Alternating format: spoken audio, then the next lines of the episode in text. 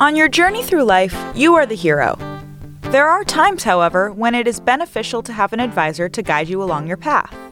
Welcome to the Smart Money Simplified podcast with Brent Mekosh, certified financial planner, certified investment management analyst, and co founder of MP Advisors LLC. In this podcast, Brent discusses some of the most important and interesting topics of the day as they relate to finance, the economy, and beyond. Now, on to the show. Hello and welcome to Smart Money Simplified with Brent Mekosh. Brent, how are you? As always, Eric, I'm doing fantastic. How about yourself? Oh man, I'm, I'm excited. We're coming off of a, a great holiday weekend. You've you scheduled this podcast, and, and I was thinking, you know what? I know you're bringing on a guest. The last few guests you've had have been phenomenal, and this one I think is probably going to top them. Who did you bring on the show? Tell the audience you brought on. I'm really excited about this. So I'm bringing in Lester Young, and I came across Lester or, or learned about his work on LinkedIn. I'm not not a big social media guy. Not too company does some stuff on Facebook and Twitter, but I'm a big fan of LinkedIn. I think it's fantastic. And and Lester had initially popped up on my feed talking about and encouraging companies to hire you know, people that have been previously incarcerated. We've got a we've got a huge prison population in this country. And uh, it's a real inspiring message. And and I'll let Lester tell more of his own story, but you were sentenced to life in prison at the age of 19, correct? Yes, I was. I was. Um, we, even before that, I, I remember my first encounter with uh, the prison system was when I was 17 years old. Um, and at 17 years, I ended up doing about 90 days, like a military boot camp type uh, ordeal. And about 18 months later, and when I turned 19, I was sentenced to life in prison, and I served a total of 22 years and five months in South Carolina prison system. And, and one of the reasons that I wanted to talk to you, and, and we'll get into more of your story because I want to hear a lot more about it, is I really think that, you know, we talked about this a little bit before we started recording. Everybody's feeling pretty beat down right now. Mm-hmm. Uh, society feels beat down overall, whether it's, you know, economically, whether it's socially. There's just a lot of negativity out there. And I'm so inspired by your story. I've listened to a number of interviews that you've done with other people, been on your website, and having been through something pretty dramatic, I would say that 22 years behind bars without without your freedom that's that to, to come out and not only be as optimistic as you have been but also so willing to help other people and and putting your life's energy now into into helping people hopefully find that might have made some bad decisions in the past find a, find a better way moving forward. And and just bringing bring what you've learned what you've learned to, to the world i think is wonderful. I'm, I'm excited about this conversation. But i guess the first question i would have for you you know, tell me about growing up. What what got you? Because we can talk about the day you went to prison. I'm curious about that. But what's the background? How did you how did you grow up? What was what was your life like as as as a young kid? I would say, you know, when when when I think back or recall back on my upbringing, I had a fairly decent upbringing. You know, from I said from zero, from as an infant all the way into my teenage years was fairly decent. But then I look at one moment, not a period in my life that shifted me. That one one degree shift was the loss of my mother at 16 years old, and that came as a result of me, my mom's having an argument over me washing dishes one night, and I did not realize how sick my mother was that night. She requested me to wash dishes, but that was a moment for me. I remember just rebelling, and uh, she she said, "When your father come back come back home from playing golf." Um, I'm going to tell him, and hopefully he disciplined was that was going to I'm going to get disciplined for disrespecting her uh, and not adhering to her uh, her request. And I went to bed that night, um, really extremely upset. My mom didn't say anything. I ate dinner that night, not speaking to anyone. I got three other sisters, didn't speak or anything. And the next morning, my father woke me up. He said, "Hey, um, I need you to stay home with your mom's until because she has a doctor appointment." I was like, "I'm not staying home with her." And he was like, "Why?" And I was like, "I'm not staying home. I got I got a test in school, which I hated school." But my oldest sister ended up staying. And about three hours later, um, one of my family members came and informed me that my mother had passed away. So from 16 to about 25 years old, I lived with a great level of grief and pain and, and guilt that yo my mom's died and I and I felt like she died upset with me. So that's when my life shifted that one degree shift. From the most part of my growing up was a fairly decent two parent uh, two parent home, just working. My father was a, a, superintendent of the golf course, so I learned how to play golf. I had different experiences growing up, but it was just that moment and some other things just built up, not being able to express and release that anger and how I felt I suppressed it, and that suppression turned into anger and turned into rebellion and a wayward, and just continued to down spiral from there. Well, I mean, it's 16. It's you know we all feel different levels of guilt for different things we've done in our life, but a relationship as important as your mother, and yeah. feeling like that's that's the last significant interaction you had with her that must have been devastating tore me up, man. And and I, I didn't realize that at 16, you you just moving through life and not realizing that the core of everything how you felt was connected to that period in your life, or that tw- that within 24 hours you had an argument, and the next day she's gone, and she's physically gone from the earth. You know, and now you just can visit a grave site or have a picture but you didn't have I didn't have any outlet to express to her my my my remorse, my sorrow. I'm just saying, mom, I'm sorry for having this disagreeing with you, and I wish I could replay that moment back, but I wasn't able to. So that led me not being able to have, didn't have the tools at the time. And I just became like really just, just rebellious all the way around. So what happened after that moment? Uh, the moment of after my mom's passed. After your mother passed away, yeah. I mean, I, I process it differently. And the, and the crazy thing is that me and my father can talk about it now is that I remember looking to my father for guidance and how to process this emotion. This was the first time I experienced someone that close to me dying. People in the neighborhood die, but not your mother, right? And my father was the type of man at the time that he did not express his feelings. So I took the lead from my father. He suppressed it, I suppressed it you know, and we went on like that. My entire, my three sisters, we all lived in that way of suppressing our emotions, never spoke to a counselor. And we very rarely spoke about the loss of a mother, our mother at that time, you know, and for years, for months, I looked at my father and I never saw him cry. So I interpreted that I'm not supposed to cry either, that I'm supposed to hold this in. But for me, it started like tearing me apart. And I started finding myself drifting off into experimenting with marijuana, drinking and that drinking and marijuana led into me getting involved in violence and hanging out more rebelling led into selling drugs and it just it started continue to be like a bad snowball effect for me. So you mentioned your first experience with the prison system you were 17 so pretty shortly after your mother died. Like um, after my mom's died. It's crazy. Yeah, yeah. Yeah. And so you get out obviously um, what were the what were the lessons if any that you took away from that first stint? I, to be honest, I, I didn't get anything out of it. And, and and this is why I always say that this is why I'm passionate about working with young people because I, I feel that the you were sentenced to serve a certain amount of time in the prison facility to help rehabilitate you. But in that 90 days I sat there, I sat and did more. I learned how to do push-ups, jumping jacks. I did a lot of calisthenics, but nothing really was helping me process that that phase of my life, that emotional component of my life, which was the grief. So I walked out of prison physically fit at 17, but I was not still emotionally equipped to process it. So I, again, here it is. I did this 90 days and I went right back within a short period of time. I was right back into the same lifestyle because again, I was not emotionally mature enough to even process this stuff. And no one never asked me that question. And that's the thing that when I go back into a prison now, I always ask the individuals, what happened? How could I help? Because I felt like if a correctional officer at that time or a counselor at that time uh, would have asked those questions or would have been able to see that, yo, four months after this man's uh, mother died, he's in trouble. That could be the, the, the tip of the iceberg, but no one never really looked at the, the beneath the surface. They just looked at the action, the crime that I committed, and I was sentenced to, to a 90 day prison sentence and never went beneath the surface. And I didn't have the tools either to understand the, the iceberg effect. So again, I just continued this stuff, continue to build, build, build, build, build, and exploded at 19. Do you think that you would have had, had someone ask you that question?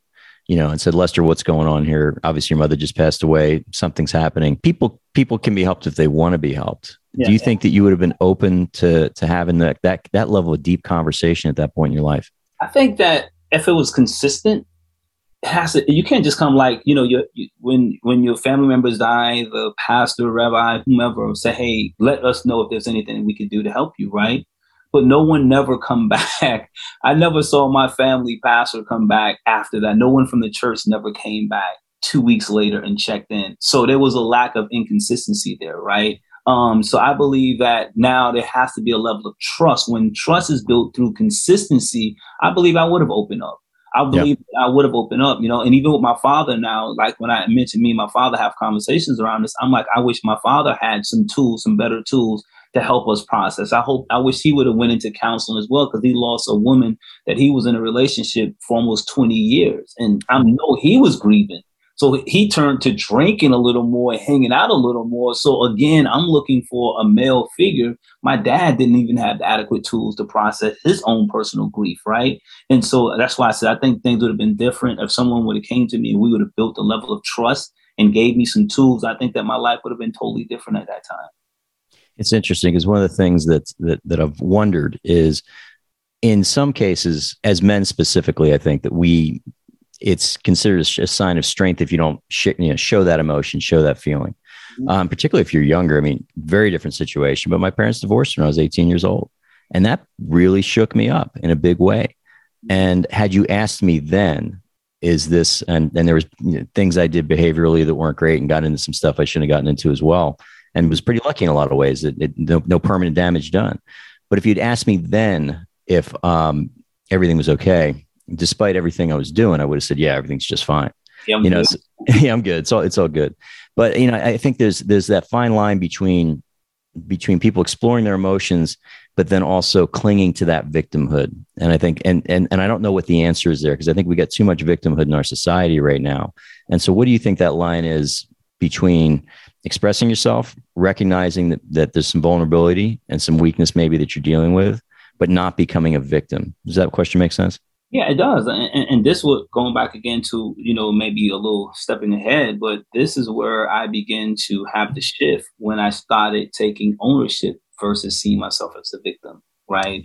And on so many levels, on so many levels, from my crime to why I'm sentenced. For the first couple of years of my incarceration at 19 until about 22, 23, I had this victim like, yo, the court did me wrong, the judge did me wrong, my race because I'm this color, because of the community I was in, I had a list of things that allowed me to be the victim, and I and I stayed in that state, and it was comfortable. But when I was pushed out of that state and understood the power of ownership for my decisions, my role that I played in it, this is where my life began to change for me. So I believe so, it. Go ahead. No, I'm sorry. Go ahead. No, I'm finished. Go ahead. So, so take me now. You're 19. Mm-hmm. So you had obviously 90 days, 90 days incarcerated or boot camp, if you want to call it that.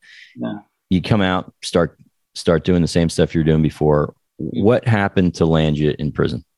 What happened um, when I walked out? I went right back. I started selling drugs right at 17 years old, 18, 19 years old, selling drugs. So at 19, on uh, December the 25th, uh, uh, 24th, Christmas Eve night, this one particular night, uh, there was an armed robbery taking place. An individuals attempting to rob me of some drugs. So in this process, I ended up shooting this person, and the person ended up dying.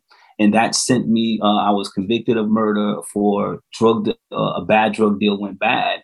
And I, that's when I got sent to prison for a 20 year life sentence that I had to serve a total of 20 years before I became eligible for parole. Um, and and that's when it started for me. It took a minute for me to actually process that because again, I was like, I even though I was selling drugs, I felt like this person was completely wrong for trying to rob me of it. But as I looked at it, I still was in the wrong place. I shouldn't have been doing this particular thing, and it, that does not didn't warrant to take this human being life over a drug dispute. You know, um, it was not a malicious thing. It was more so of protecting myself. But unfortunately, this person ended up dying in the process.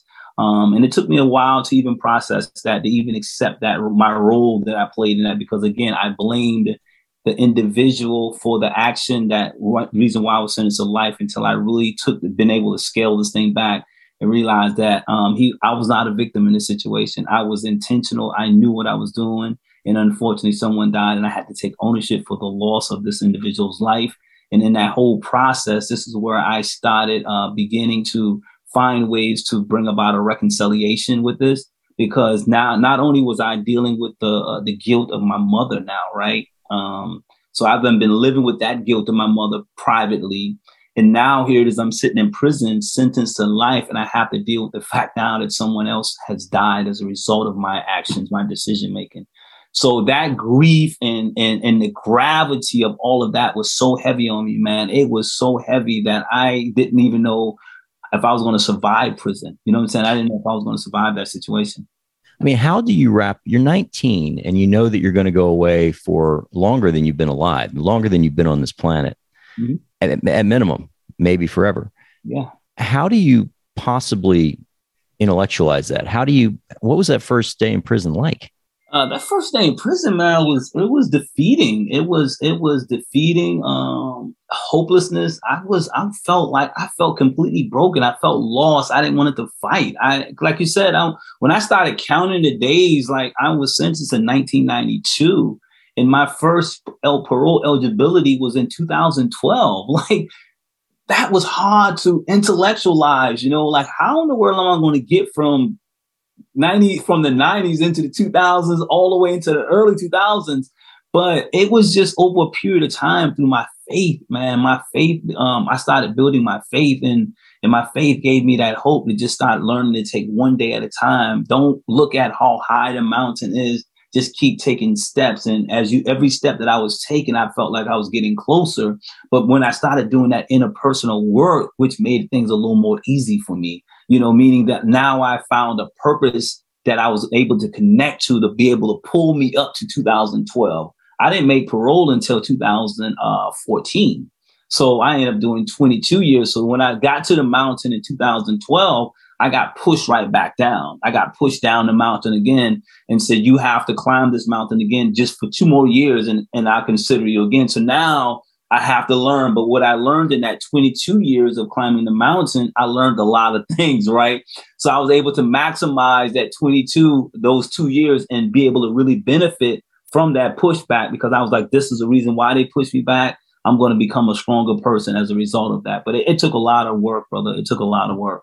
So what's the catalyst from from absolute despair to all of a sudden a glimmer of hope to all of a sudden getting momentum to where you realize that you can that you can make it to 2012 and then ultimately 2014 it was um it was a combination of of as i mentioned my faith uh breaking out of that prison of victimization um acknowledging my actions. I remember there was a night i was inside a prison my prison cell um broken and i was calling on god and it was like this voice told me said i have forgiven you but you have to reach out to your victim you know, you have to speak to him. And I'm like, how do I speak to someone who's no longer here? And it was like, speak to his spirit. And in that moment, man, it was like God placed his, I'm going to mention his name. His name is Gary Goldinger Jr. and placed him in my room. And we sat in, I sat in this dark cell crying like an infant and, and, and making that connection with his spirit of apologizing for him. That began the process of allowing me to release my pain and then from there, I remember telling Gary Spirit, I've said I would honor your life as long as I have life in my body by doing the right thing. That I would never look back to selling drugs, criminality. That would not be my thing ever again. And I would do my best to help use my story and your story as it's connected to help prevent someone else. And that began that process for me to start finding hope. And from there, I began doing journaling and understanding the power of starting my day with gratitude versus the victimization, blaming the blame game. So gratitude, faith, making reconciliation with Gary's spirit and his and the idea of what I did, begin that process. And that's when I started finding hope, man. I started believing that if I'm going to serve, if I die in prison, I said I was okay with that because if I would die in prison, I'm I'm going to die a different man in prison. I'm not going to die as a drug dealer. I'm not going to die as this murderer who just went to prison and never changed. I'm going to die as a person who found redemption in prison and he used every every every second, every minute inside of his prison cell to make an impact. And it was all about how do I honor the life of Gary Goldinger's life and his family. That when I was, and I was also like, I don't want Gary Goldinger's family, who was alive, to ever look on some newspaper or in a prison and say that Lester did not change, and he's still dishonoring my my my brother or my loved one. I said anytime they would ever my name would ever come up in the news or anything, I wanted to be associated with honoring their brothers and their loved one life by doing the right thing. So that gave me the motivation daily uh, to continue to be fo- move forward. And that was my way of saying, "Hey, I'm I am internally uh, re- remorseful for my action, and this is the best I can do. If I die, I want to die with a legacy that I've honored him by doing the right thing." And that's that's then that gave me the motivation every day. did you come in did you come into your time in prison with an existing religious faith or did you find it in prison well i think that i my religious faith was more defined uh, inside of prison um, because of because of the, the, the dejection and the hopelessness my father and my mother always raised me with a belief in god but when you're living and you're not you don't feel hardship you you okay god is like the second or the third third person thing in your life, but it is not the primary thing. But inside of prison, I, I either could have cling to drugs and alcohol in prison or engage in the prison culture, or I could find faith, right? And, and make God the priority. So again, my father used to come up like every weekend and he would always emphasize faith, prayer and faith change things, son. That's what he would always tell me. And I started latching on to that. So I started fasting like twice a week. I started reading. I started praying. I stopped drinking uh, the prison wine. I didn't smoke marijuana anymore. I didn't do none of those things. I just really wanted to get in my right state of mind. And that faith became the paramount in my life to this very day. Um, it's still the same way. So, as you're undergoing these changes, how are you being treated by the rest of the population? Uh, it was a challenge, man. Um, it was a challenge because in prison it's not the norm uh, for one to bring about true transformation. Um, it, it, people will look at me and say, "Hey, man, you serving life. Why? Why are you doing this? Why are you reading a book? Why are you doing this?" You know, like I remember there were times my first couple years in prison, those those activities I engaged in. Um, but when I started making this reconciliation and started taking ownership and started moving forward, I remember going to school. I, I, I went to school. I went to prison reading at a seventh grade level of education. So I was like, I'm going to make a commitment to get a GED, at least that, and whatever opportunity comes, I'm going to take advantage of it. And people laughed at me in prison. I was like, man, you got a life sentence. You never, you're going to die in prison. Why would you do this? And this is when I realized the power of self talk. I had to learn how to reclaim my voice as a person, something I lost from 16 all the way until about 25. I allowed others to speak for me. And I said that this is a moment I'm going to have to reclaim my own voice and I'm going to have to speak life over my life, right? Because I found that I started believing what people would tell me, say, you never get out of prison. I started seeing my behavior started conforming to that belief. But when I started waking up and creating this, this journal of gratitude and not speaking positive affirmation over my life, like I'm going to get out of prison. 2012 will be here. These different, I am this those things started giving me that willpower that I lacked at 16, 17, all the way up to my 20, 25 years old. I lacked that willpower to break away from the herd. And by those affirmations, I was able to break away from the herd. And people laughed for a period of time. But as I continue to live my life in that path to redemption, these same people who laughed at me now wanted me to help them find peace because I had peace in my life under the most chaotic circumstances I was more at peace with my life in the circumstances versus them. They were still trying to find ways to intoxicate themselves to escape the reality. I was cool with the reality of my circumstances and it changed from my perspective. Were you able to develop a community of people that were on that same path with you?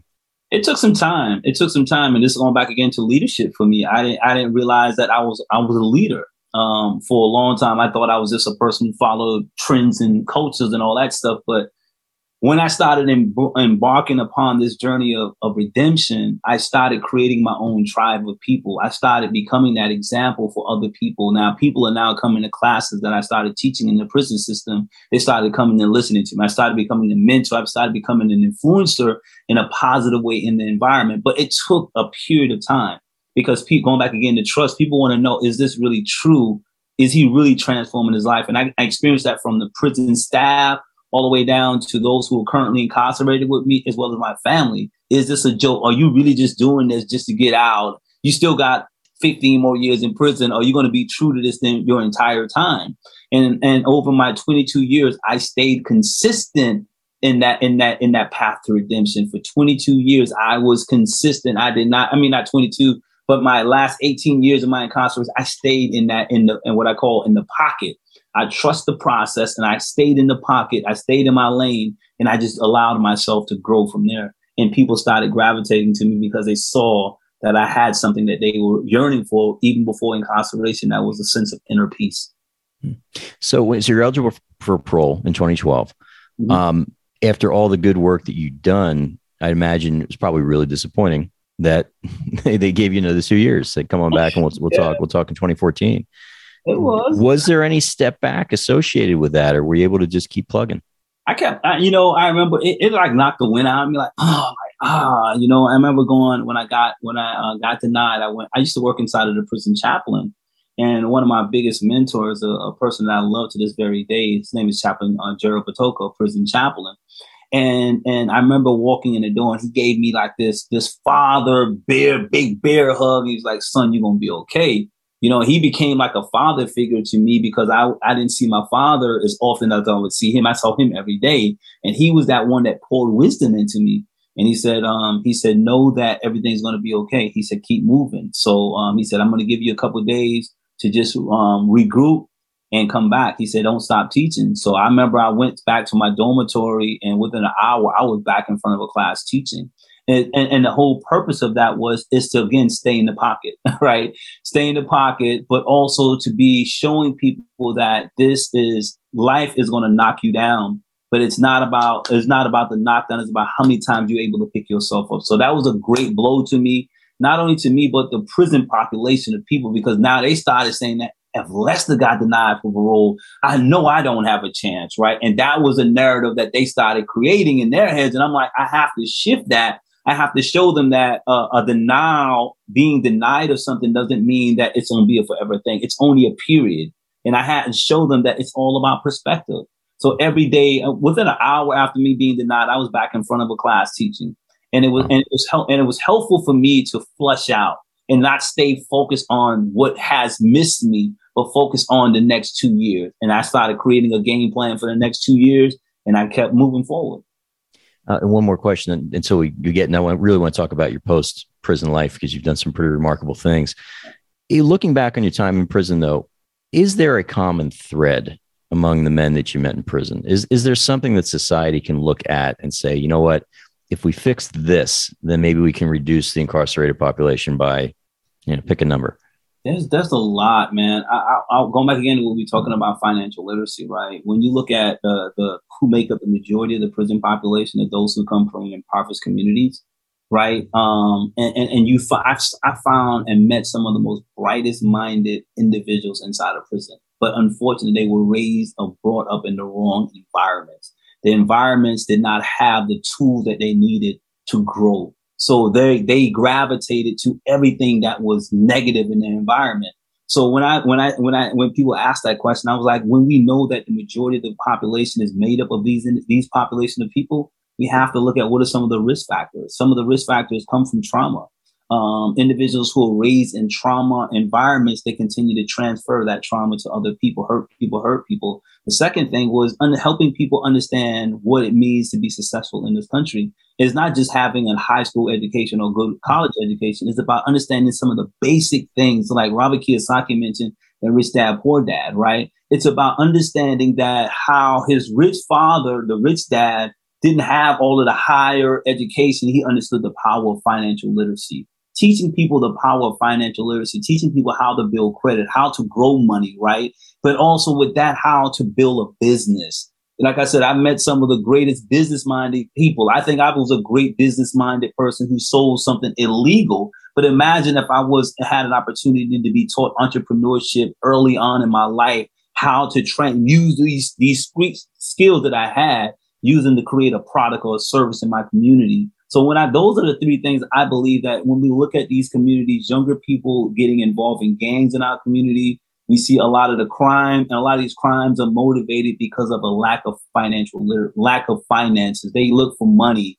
And if we teach people how to earn money at a young age, how to grow money at a young age, then we can shift a lot of things that we see. Um, because poverty, I believe, creates trauma.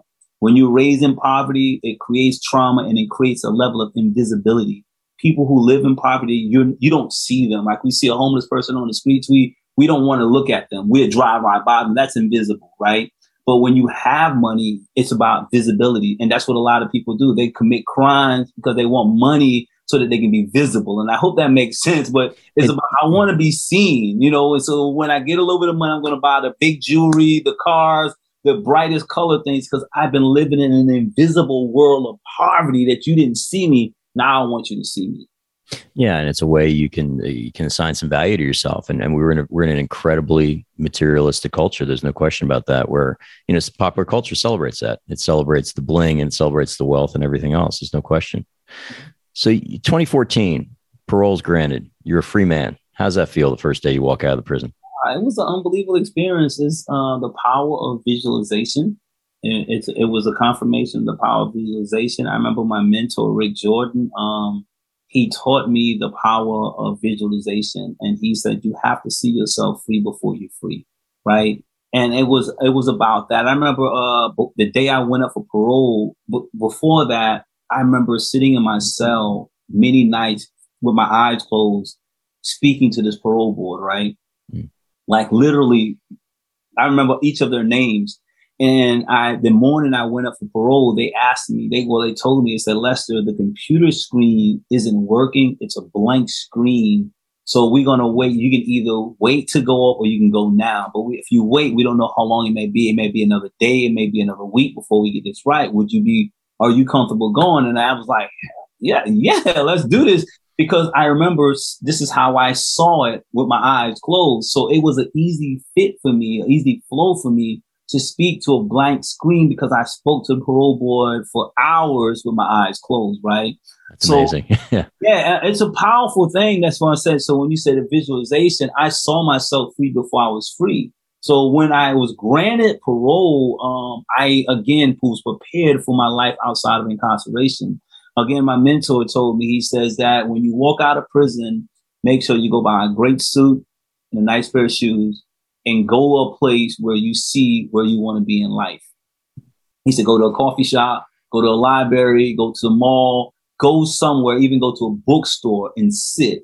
And he says that you have to be able to feel the level of success before you can actually experience it because he said you're going to get knocked down so many times after incarceration. But the more you believe and you see it, you can be able to obtain it, right? And that's what, and that was a game changer for me. I did exactly what he said by putting myself in those situations for, after serving 22 years, my journey after incarceration became a whole lot easier for me because I saw it. A lot of people, when they walk out of prison, they still don't see the life that they want to have. I wrote out a 10, a 10 year plan before I even walked out of prison. And my, my accountability partner, which is Rick, was Rick Jordan, he would make sure every month that we would go over the accountability chart to make sure that I'm accomplishing these things. And by that, I was able to accelerate all of the goals that I had set for myself 10 years. I was able to knock them out within three to four years after me being released from prison because of me seeing myself, my organization, Path to Redemption.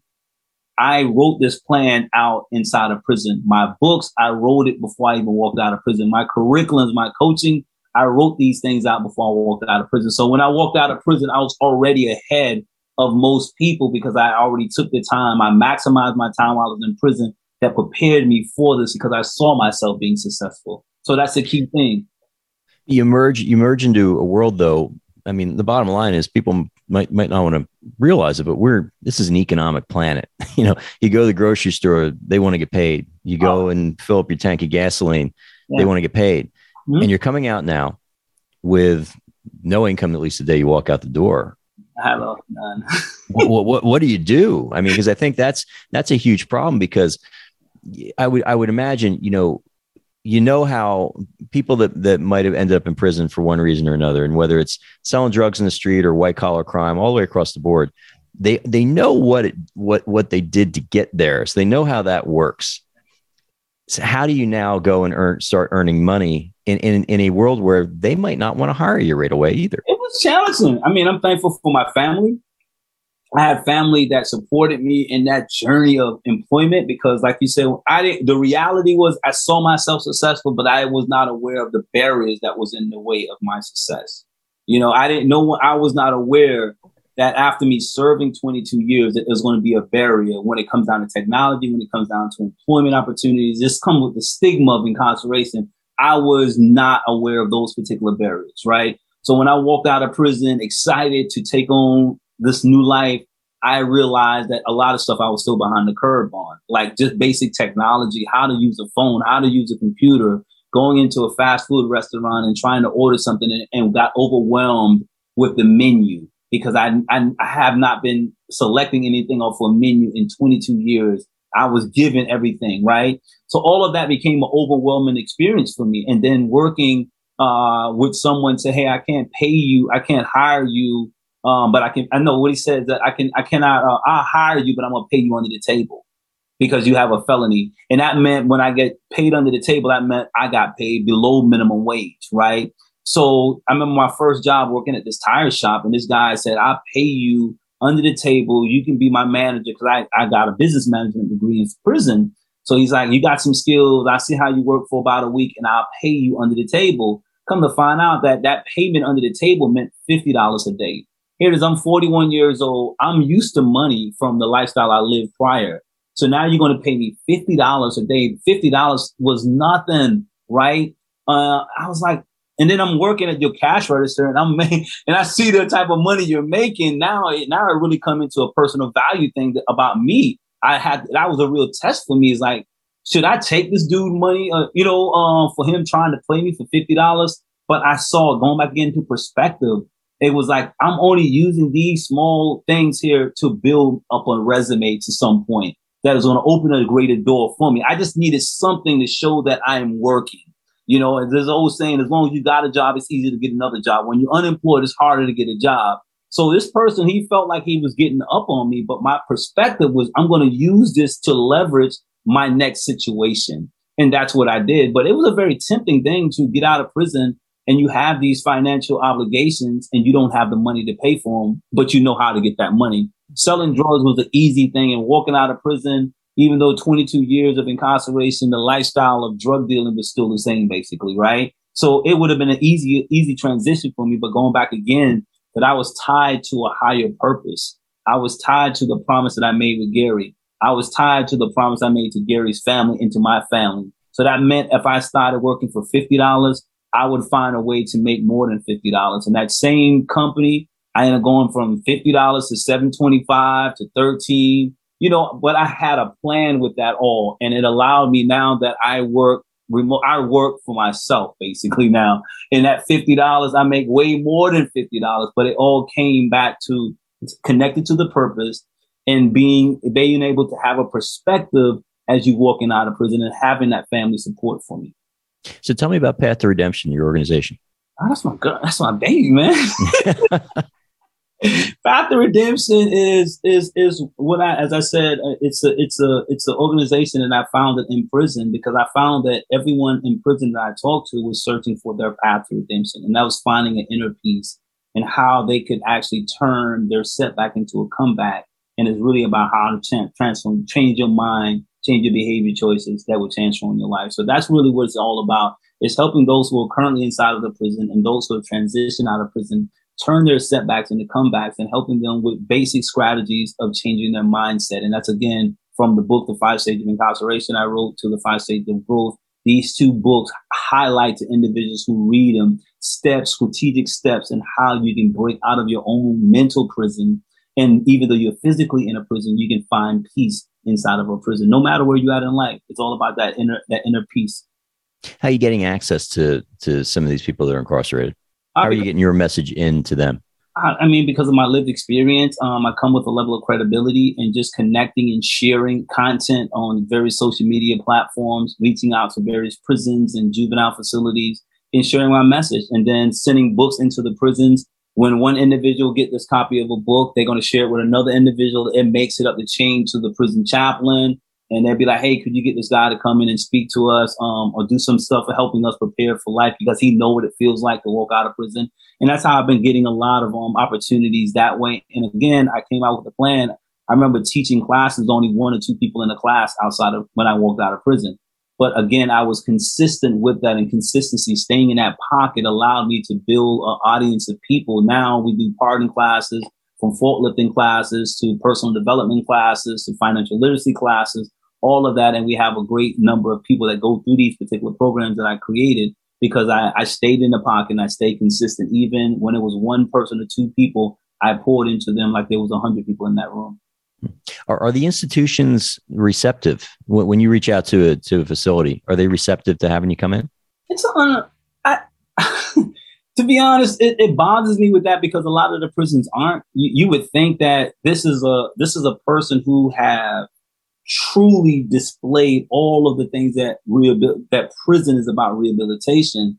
But I think the mindset of prisons, uh, those in authority, have not shifted to see the value in the voices of those with lived experiences. They still see it as a punishment versus rehabilitation. Like right here in my home state, this is a big challenge for me. I love, I, if I were to go any place, man, I would love to go into prison all day and teach because I know what it means to be feeling dejected and someone coming into a prison with a lived experience to share. But for some reason, the Department of Correction here in South Carolina don't see that value yet, right? That's the thing that I just don't understand because it's like you invest almost. Uh, I, I, looked at almost eight hundred thousand dollars um, in my in, in twenty two years because they have taxpayers pay between forty to fifty thousand dollars a year for a person to be housed in prison. If so, if a prison system has invested over a million dollars or half a million or quarter million dollars into an individual for rehabilitation, that person was that positive deviant person that changed his his or her behavior. Why not get the best return on your investment by using that lived experience? To me, that makes business sense, right? But understanding the system, they don't see it's almost us against them type mindset and hopefully that continue to change um, across the country where those in the prison administ- the administrative part see the value of those with lived experience to possibly bring them on, hire them on, contract them as consultants so that they can help uh, uh, prepare individuals for success after incarceration. Excellent. Well, let me ask you this: and people obviously everybody's dealing with their own challenges. I'm sure you've you've you've read uh, "Man's Search for Me," meaning Viktor Frankl.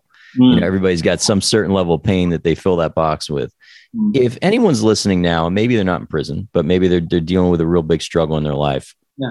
What advice would you have for for just people overall to, to get over that hump, get over what it is, whatever it is that's holding them back? I would say a couple of points. I would say one is learn the power of affirmation. Learn the power of speaking life over your life, and, and that helps you change that that that running narrative in your head that oh I won't be able to get over this, I can't do this. But find ways to reverse that through positive affirmation. Second, uh, create a, a, daily journal entry every day about gratitude. Find five things in your life every day that you're grateful for and stay consistent. Create the habit for that because when you start finding five things that you're grateful for every day, it shifts your attitude, it shifts your mood. The third thing would be is find time for self care. Like find time to recharge, regroup, realign yourself with your purpose and your mission through finding ways to self care. And that may just walk in the park, go running, go walking, go hiking find some way that you can connect with that. And third and fourth would be is find an accountability, find someone that you can confide in to begin to share because you're not the only one going through this problem. So it's always good to have someone that you can confide in about what you're struggling with. Then that will begin to help you push through whatever challenges you face. But those are four things that just came to the top of my head. I believe that I still use to this very day. I still do journaling. I still do positive affirmations. I love hiking. And this is my moment of finding a way to recharge myself but the last, the fifth one would be um is is find some way to where you can go help someone else. Like I do what I do also is I I go like it's hot months, I go and give water to those who are out in the streets that need water. And you looking helping people when you're at your lowest point, it really shows you that I'm really I really don't have it that bad. So find a way to volunteer helping something or helping someone else that is struggling worse than you. And that help you with your perspective as well. You realize that, man, I don't have it really that bad. There's someone out here right now, like where I stay, that is that is homeless, sleeping outside, and it's bad rain. It's 100 degrees outside, and they they don't have air conditioning. Even though you're going through something bad in your life, you still have something in your life, right? And by helping someone else, it helps you get that perspective. Like, yo, you know what? I can I can rebound back from I can pull out of this situation because there's someone else right near to me that is doing far worse than I am. And those five things I believe helps a person no matter how bad you're going, whatever you're going through, it, you'll pull out of that situation. Well, Lester, this has been um, an amazing privilege for me, and I, I, really thank you for for carving time out of your day to talk to me. What can people do to reach out to you and, and help you and help the people that you're working with? I just encourage anyone to go to Path of Redemption, path the number two redemption.org. Um, you could help out by sending books, helping me send books into the prisons. Uh, that we can send books to the county jail, juvenile facilities. Just go on my website and, and see what we have to offer, or even send me a message and we can talk about different ways that we can actually partner up to make a greater impact in our community. And I was this has been incredible. And, and uh, again, um, I, I, knew this was going to be a great conversation, and uh, I wish I could talk to you for another three or four hours. I think we'd, I think we'd have quite. And we were the same age actually. So you were born in '73, I'm guessing. No, I'm born in 72. I got 72. Like, All right. I'm 73. Five oh. I got that big five oh coming up like a couple months, man. I got next year. yeah. Oh, so yeah. Thankful hey. for that. hey, th- th- thank you. Thank you for this today. And uh, I just really appreciate you you coming on with me. Thank you, sir. Appreciate you. Well, gentlemen, this has been fantastic. And now I know I'm the young guy in the room in 1974, baby. Representing the youngins. All right. Gentlemen, this has been fantastic. Lester, thank you so much for your time, your story, your message, your positivity. Uh, it, it's just been fantastic. Thank you so much for that. Brent, of course, we wouldn't be here without you, brother. You you do a great job of bringing on amazing guests. Thank you for facilitating this and being a, a, gracious host. And our last thank you, of course, goes to you, listening audience. Thank you so much for tuning in and listening to the Smart Money Simplified podcast with Brent Mekosh. If you have not subscribed to the podcast yet, please click the subscribe now button below. And we humbly ask that you like the podcast, share it, and rate it, as this actually helps other people find the show. Again, thank you so much for listening today. For everyone at MP Advisors, this is Eric Johnson reminding you to live your best day every day and we'll see you next time.